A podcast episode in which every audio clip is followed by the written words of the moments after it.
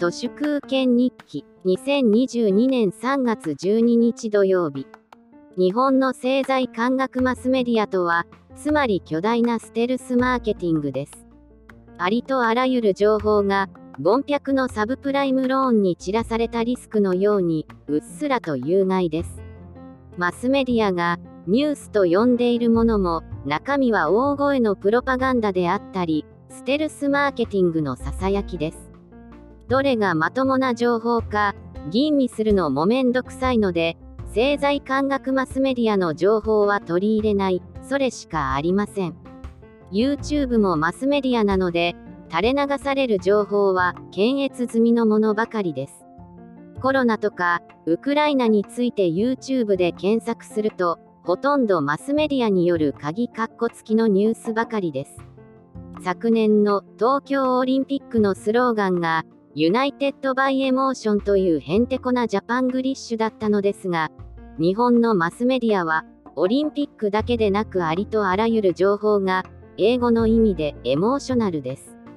エモーションというと、フィーリングみたいで、いい意味なのかなと思ってしまいますが、酔っ払いが動物みたいになっている状態を想像してください。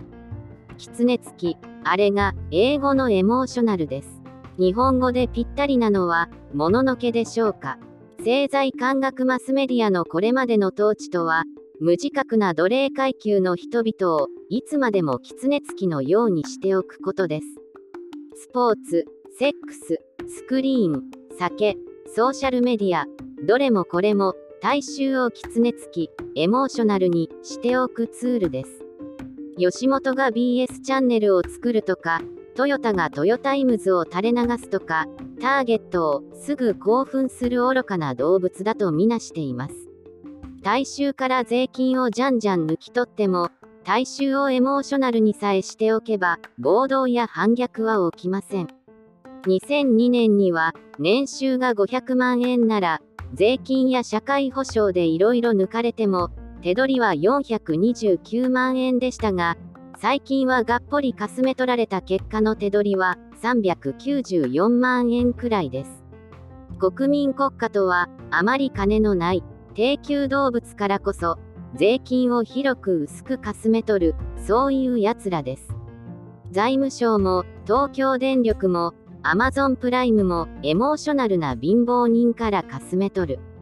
これこそ、統治の基本原理です。ヤフコメなどもまさに、ゲッティングエモーショナルそのものですよね。まさに、ユナイテッドバイエモーションだと思います。ヤフーニュースって、少なくともアンドロイドだと、記事の階層までいかないと、ニュースソースがどこなのかさえ、まるでわからないので、たちが悪いです。あたかも Yahoo ニュースがオーソライズしているように見えますが、あんなものをただで見て、何か分かった気になり、狐に疲れたように興奮してコメントを書いている時点で、低級エモーショナルアニマル、もののけ確定と言えます。本日は以上です。ありがとうございました。人の行く裏に道あり花の山。